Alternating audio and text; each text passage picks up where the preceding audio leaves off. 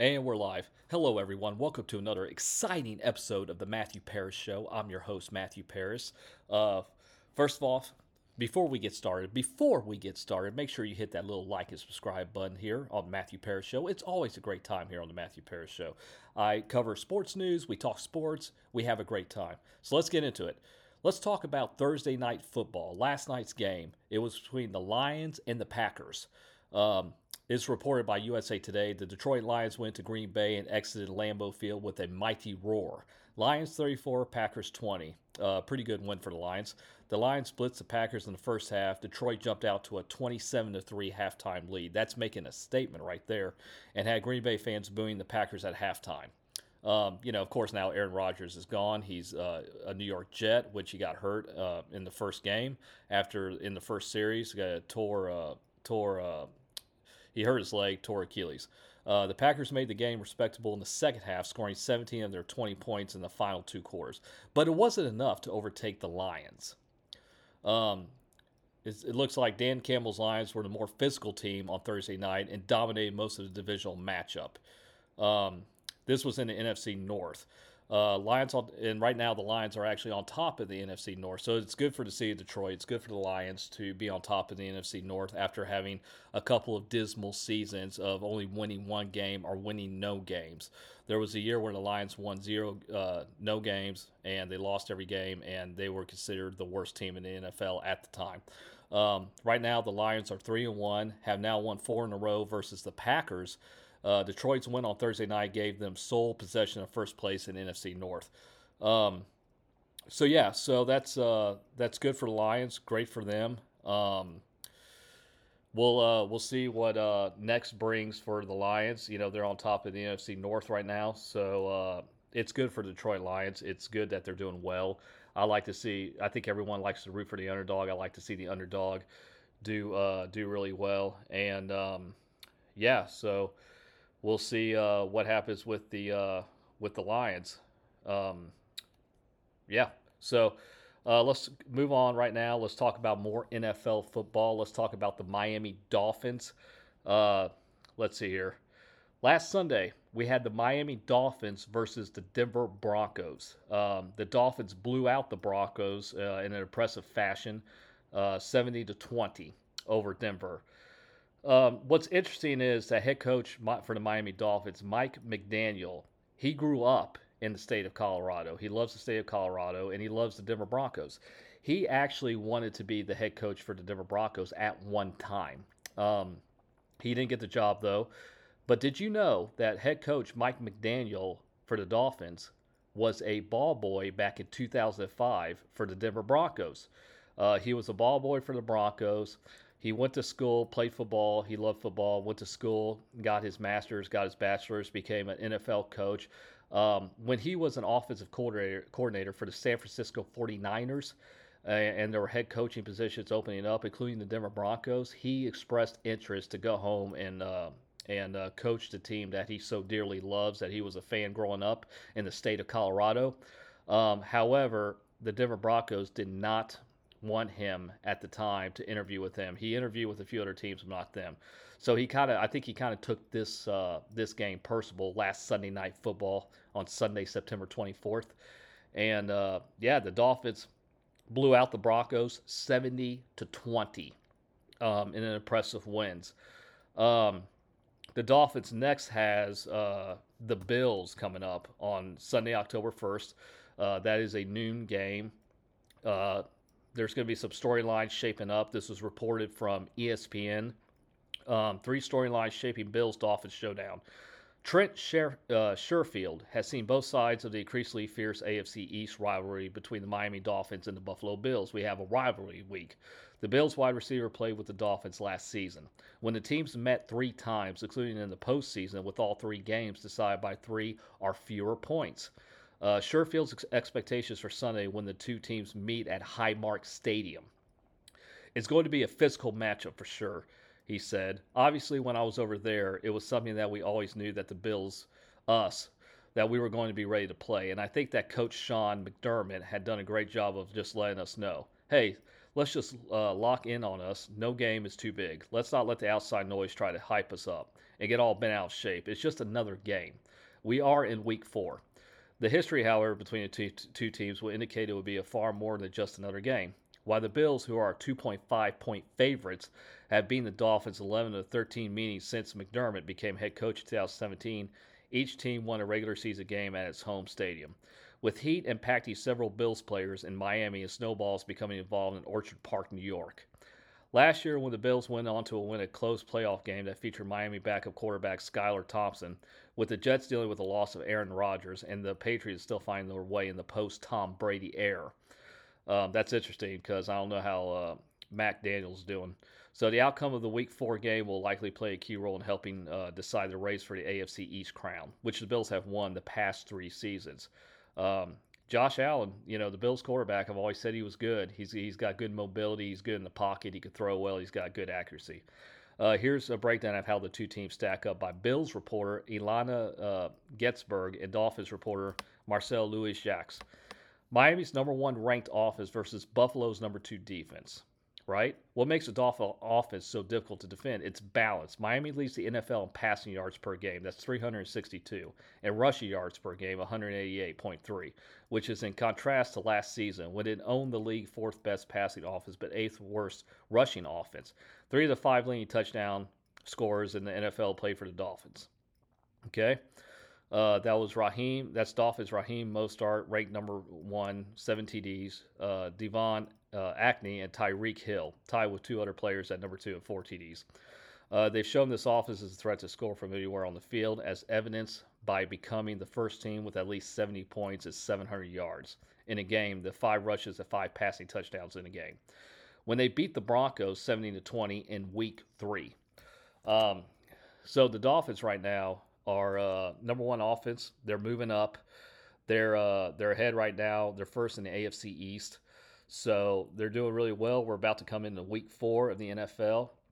Um, so yeah, so good for the Dolphins, good for uh, the NFL, and uh, we'll see what happens there.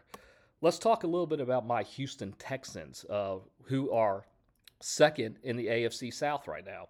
Um, you know, after losing to the Colts 31 to 20, but beating the Jaguars 37 to 17, um, the Texans now have the Steelers at noon on Sunday, October 1st. Um, you know, let's talk about the predictions. What are the games, the picks, and the odds for NFL in the Week 4 game? This comes from um, USA Today. Two teams coming off convincing victories will meet in the AFC clash featuring the Pittsburgh Steelers and the Houston Texans.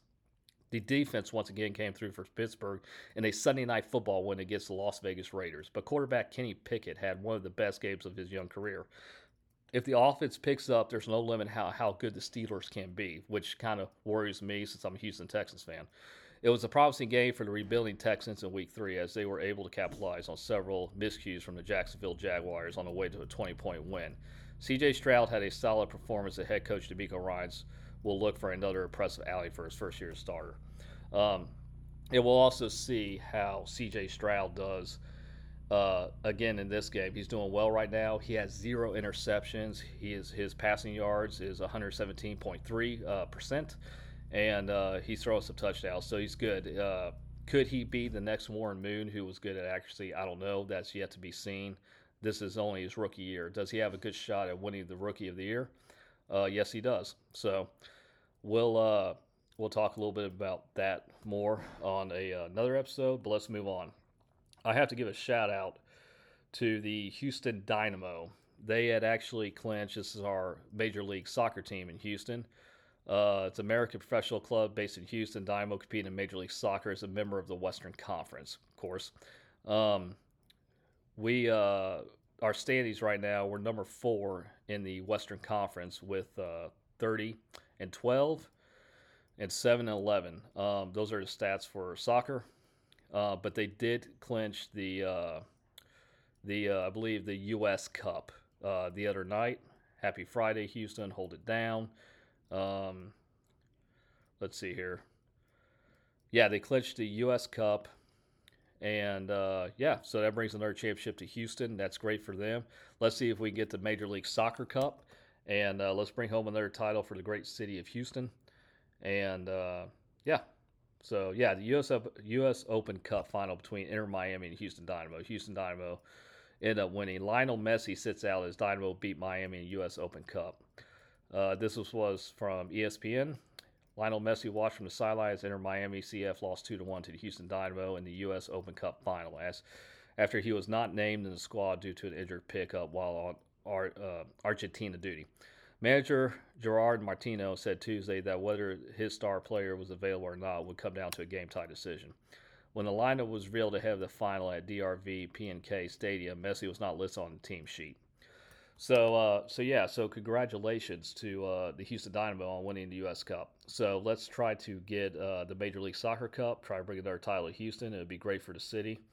And uh, yeah, let's do that. Let's move on to Major League Baseball. Let's talk about the Houston Astros. Right now, we are second in the American League West. We, our record is 87 wins, 72 losses. Today at 8:40, we have the Diamondbacks. We're going to be over there. They have 84 wins and 75 losses. Um, the the race in the American League West is uh, heating up. You know who's going to get to first. Um, the Baltimore Orioles already clinched the American League East, so they're in the playoffs. They won the divisional title. They will bypass the wild card round. The Astros are still fighting for a wild card round, and uh, with the Seattle Mariners and the Texas Rangers. Texas Rangers actually first in the American League West right now. Uh, I think we do have a Rangers Seattle Mariners series coming up. But right now, the Astros are 87 and 72. They're second in the American League West. That will be good enough, good enough to get to the playoffs if we hold on to the wild card spot. The Rangers are 89 and 70 in first place, and the Mariners are 86 73 in third place. And we're going to cat out the Angels and the Athletics that are already out of the playoffs. Um, so, yeah. So what does this mean? We do have the Diamondbacks. Uh, we need to win these games in order for us, and the Rangers need to lose in order for us to have a shot at clinching the division in the American League West.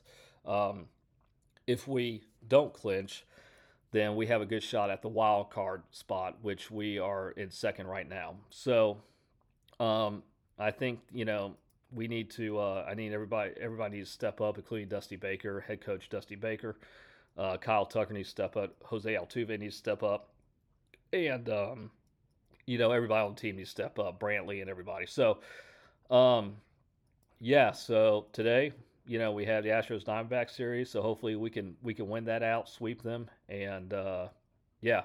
I actually watched a little bit of the Mariners Astros uh, la- the last game, and you know Mariners were up one to zero, and then I believe Yordan Alvarez hit a home run, and then it was uh, uh, I think it was uh, Kyle Tucker hit a home run, and then we were actually up, and we won that game in impressive fashion. The Astros won the game in impressive fashion, eight to three.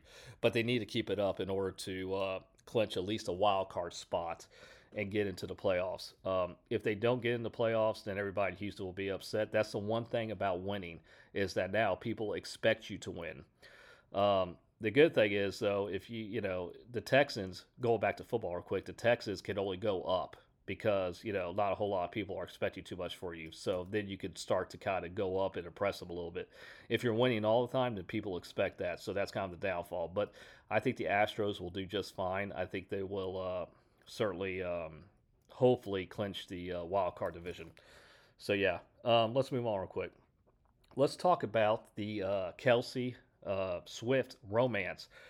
Uh, it's all over the internet. It's all over me. Did Taylor Swift? Does Taylor Swift love football? Does she uh, love NFL football? You know, now that she's uh, dating tight end Travis Kelce, Um, the two were seen actually leaving his mansion. There were paparazzi out there taking pictures of them. Actually, they were getting into his car and going somewhere. But um, it is say, reported now that uh, Swift is bringing a whole bunch of her fans to like NFL football. We're seeing on TikTok and social media that uh, Swifties, the fans, are actually wearing Kansas City Chiefs jerseys and a few other football jerseys. So that's good for them. It's good for the NFL to come and bring them back to uh, for the fan base of the NFL to see what that's all about. Even though you may not understand football, it's good for uh, people to come and understand football because you have a much more appreciation about it. Uh, let's move on real quick. Tom Brady, the uh, GOAT, Tom Brady he is now going to be, I think, inducted in the, into the first ever Patriots. I think what was called the Ring of Honor, the first ever Patriots Hall of Fame. Uh, he's, I think, the first player to be inducted. I believe that will start um, at halftime. There's a little ceremony for him, I think, in two months. I don't know the exact date, but I think it's in two months. Um, also, the um, it says right here, also, speaking of Tom Brady, that there is a biopic. Uh, Hollywood is playing a biopic on him. This was reported by Variety. Uh, Tom Brady biopic series, The Patriot Way, in development. Tom Brady is getting the biopic treatment. The Gotham Group is developing a scripted limited series, so it's going to be a television show, a miniseries. Is developing a scripted limited series titled The Patriot Way about the quarterback, following his rise from a six round NFL draft pick to the global superstar who led the New England Patriots to nine Super Bowls, winning six. It will also cover the Aaron Hernandez Spygate and Deflategate controversies, as well as Brady's conflicts with head coach Bill Belichick. Interesting.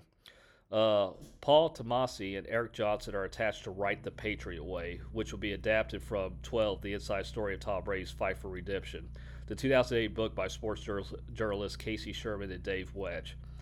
Ellen Goldsmith Vine will produce the series on behalf of the Gotham Group. Uh, Tamasy and Johnson are best known for writing along with Scott Silver, The Fighter, the 2008 biopic directed by David O. Russell. That's a good movie that starred Mark Wahlberg as boxer Mickey, Mickey Ward. The pair also previously collaborated on Patriots Day, which starred Wahlberg as a police officer during the Boston Marathon bombings. Uh, the Finest Hours, also 2016, a thriller directed by Craig Gillespie that starred Casey Affleck and Chris Pine in 2020's The Outpost, which was based on Jake Tapper's book of the same name about the Battle of Kamdesh in the war in Afghanistan.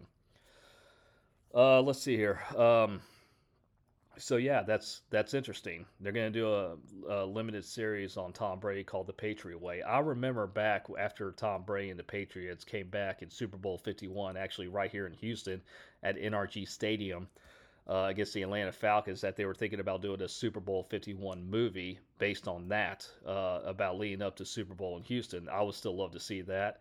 I remember there were rumors flying around that who was going to play Tom Brady uh, there were rumors that Ben Affleck was going to play him. That's interesting. Um, there was rumors going around like who was going to play Gisele because he was married to Gisele Bündchen at the time. So they had, uh, I think, uh, actresses for that. They had uh, actors who who was going to be Bill Belichick and stuff like that. So it's always kind of fun to read. But it is interesting that uh, that Tom Brady is getting a movie version of himself now.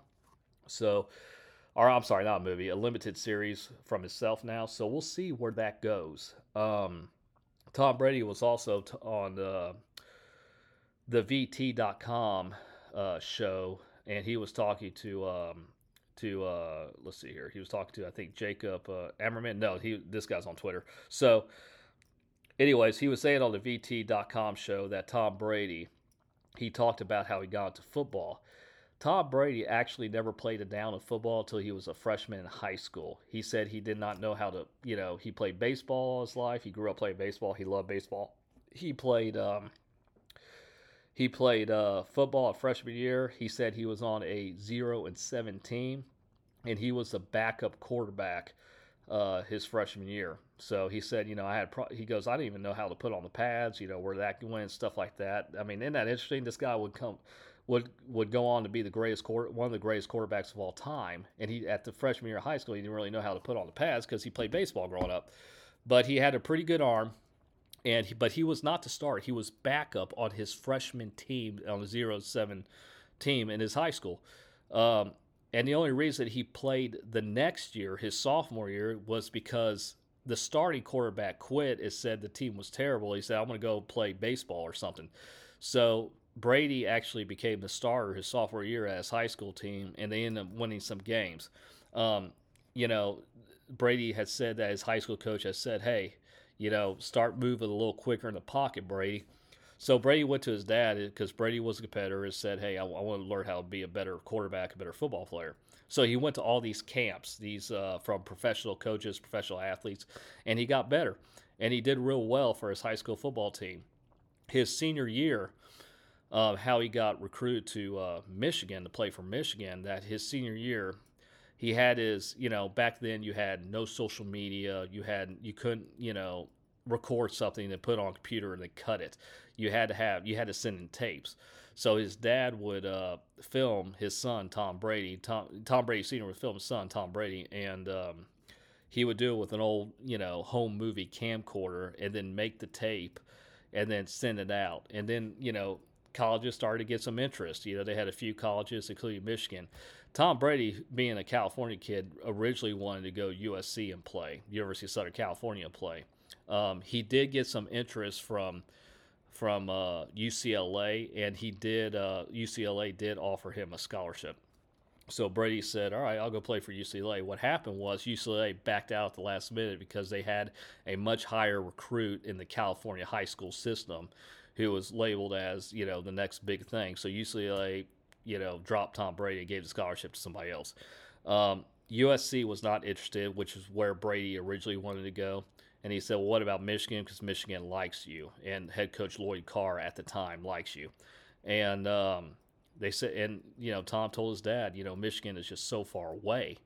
And he goes, No, no, it'll be all right. You know, you'll get to play football and, and stuff like that. So he went to Michigan. Um, he was the seventh quarterback out of, uh, and there was six other quarterbacks ahead of him. He was the seventh quarterback to come in. So he really had to prove himself um, you know, they wouldn't give him very much reps. You know, he got like two reps. He went to head coach at the time, Lloyd Carr, and said, How come I am not getting 10 reps, 15 reps, and these other guys, I'm getting two, and these other guys get 10, 15? And he, and he pretty much said, Hey, just focus on those two reps, make it as perfect as you can be, and then we'll give you more reps, which is what happened. He went from two reps to 10 reps to 15 reps. Um, so, you know, he had to, uh, compete with all these guys. He worked his way up to third string quarterback behind Brian Griese his junior year. And then after that, his senior year, he thought he was going to be the starting quarterback. And uh, what happened was they uh, had recruited at the top prospect in the state of Michigan at the time, I believe Drew Henson. So now Tom had not only wanted to needed to compete with the people above him, but he had to look behind him too because they were labeled. This guy Drew Henson was labeled as the top guy. But anyways, it all worked out. Brady did well. You know, they took up to the FedEx, uh, I believe, Orange Bowl 2000, and they came back after being down 10 points. They won it. Tom Brady did play in that game. Um, and of course, the rest is history. You know, he gets drafted in, in the uh, sixth round, 199th pick overall to the New England Patriots. So, um, and then look what happens. You know, Drew Bledsoe gets knocked out in week three in that New York Jets game. Brady comes in, and the rest is history.